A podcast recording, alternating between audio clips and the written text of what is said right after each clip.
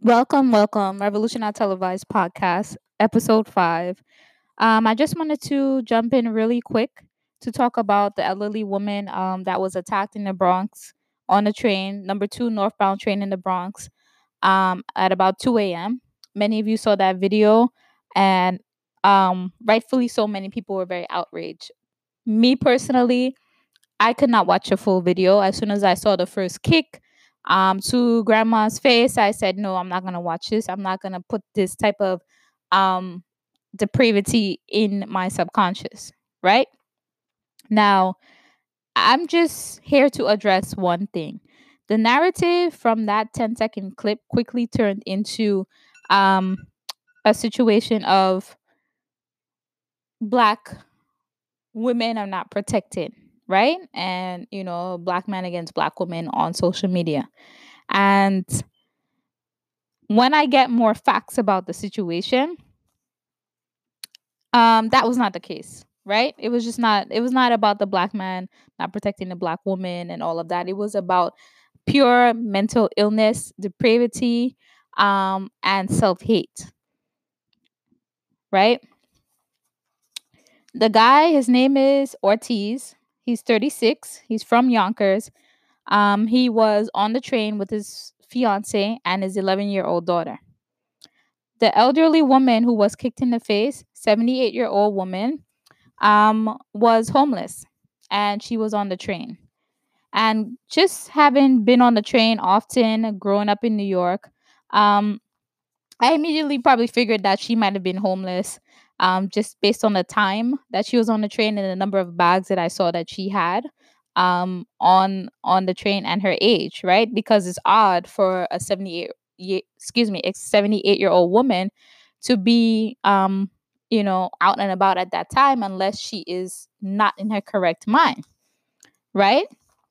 So the narrative right before the 10 second clip that we saw um that enraged everybody, including me, was that the woman, the elderly woman, was threatening the 11 year old daughter of the man. Okay. And he was there with his fiance and his child. Other people on the train corroborated what the family said. Um, and I'm reading from the report right now. So if it sounds like I'm reading, it's because I am. This is them recounting the event. They say, As soon as my daughter lays down, the lady goes, referring to the elderly woman, Oh, what are you doing? So Mark goes to her. Mark is the guy who kicked her and says, Excuse me. He turns to her and says, Ma'am, I'm not bothering you. I'm not trying to do anything to you. We're just trying to get home. My daughter is trying to sleep. And she goes, the woman, the elderly woman, Oh, I don't care. I'll punch her in the head. After a short heated exchange, Cox said the trio moved to a different seat, but the woman threatened again. She goes, I'll stab you, I'll kill you. And he, the, the, the man who kicked her, goes, Who are you talking to? Because there's nobody there, nobody's over there. And, you know, the woman, the guy's fiance, is saying, First of all, I'm getting upset. And he, my fiance sees me getting upset, so he says, Babe, calm down.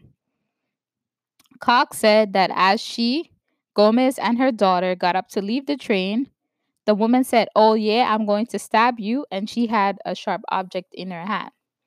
And then, after and thereafter, that's when you saw the video of him brutally attacking the elderly woman, um, you know, which enraged everybody. So, what I'm here to talk about is that how, you know, it's very important to get all of the facts, all of the information before, um, you know, attacking each other on social media and all of that. And when I say that, in no way am I excusing, condoning, or supporting the disgusting, brutal attack of that elderly woman, right? What I'm saying is that it was not a situation of um, you know, just a black woman not being protected. It was a situation of mental illness meets mental illness. This woman is homeless and is clearly, you know, hostile and talking to herself And I've experienced that on the train before. Like, you know, to be honest, when I did ride the train, a lot of homeless people would come on the train and people would just like scatter because it wouldn't smell good, you know? And I don't like bad smells at all. But I would just sit there because I don't want to, you know, make them feel bad, you know, and all of that.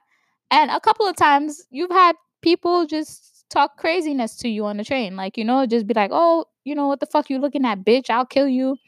And it's up to you to discern whether that person is a threat or whether that person is mentally ill and can you avert the threat. So it looked like they tried to avert the, the threat, move to a different seat, and you know, the woman kept carrying on.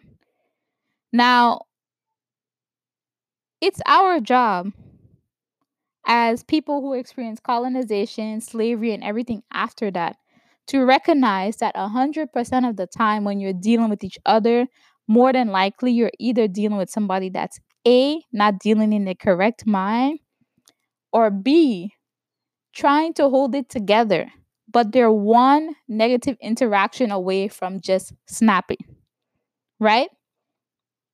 It was about mental illness.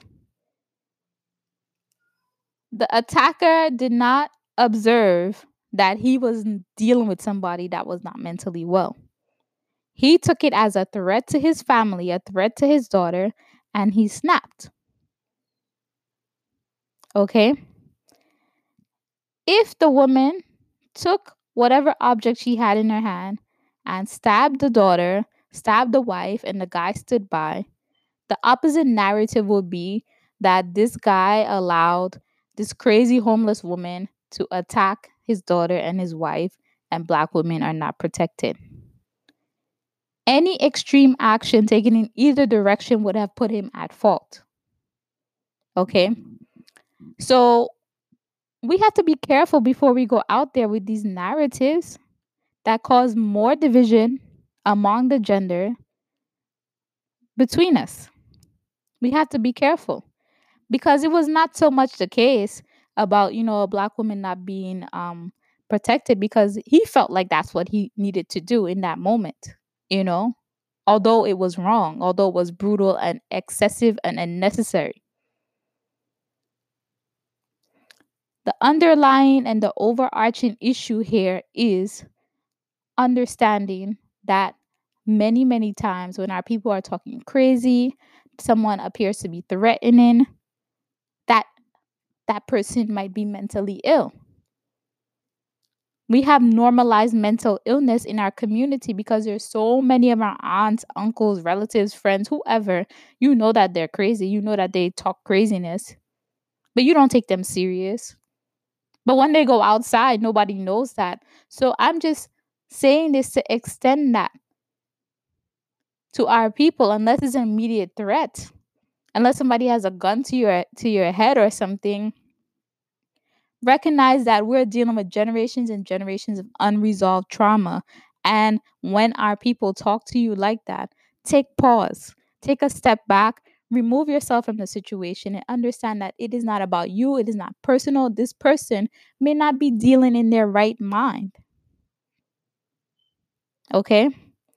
And now we have this whole situation where, where you know, this man is going to go to jail, um, you know, as he should because he's not aware of that. And he felt threatened or whatever. He felt like his family was being threatened. A hundred percent of the time when you go out and you deal with black people and they're being rude, they're being hostile, take pause. Understand that you're dealing with somebody that's probably under stress or coming from a place of trauma.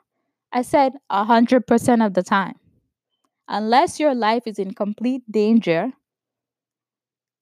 take pause. Okay? Because there's no reason that, you know, we should be attacking elderly women on the train. Okay? And there is no reason that, you know, this narrative came out that black women are not being protected when the true narrative is that black people need mental health care Him and the lady, because that's not normal and sane behavior. I'm not just talking about grandma talking to herself, threatening to stab and kill people. I'm talking about him too, because he was clearly in a place where he was trying to hold it together. He did try to avoid it, and then he lost it. And I have said before that no nation building should take place until we have mass rehabilitation of our people. We keep underestimating the effects of colonization, the effects of slavery, and everything after that. Mass rehabilitation.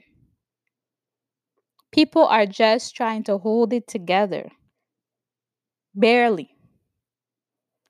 And that was that's really the, the the lesson from that interaction of our elder being attacked like that. Okay?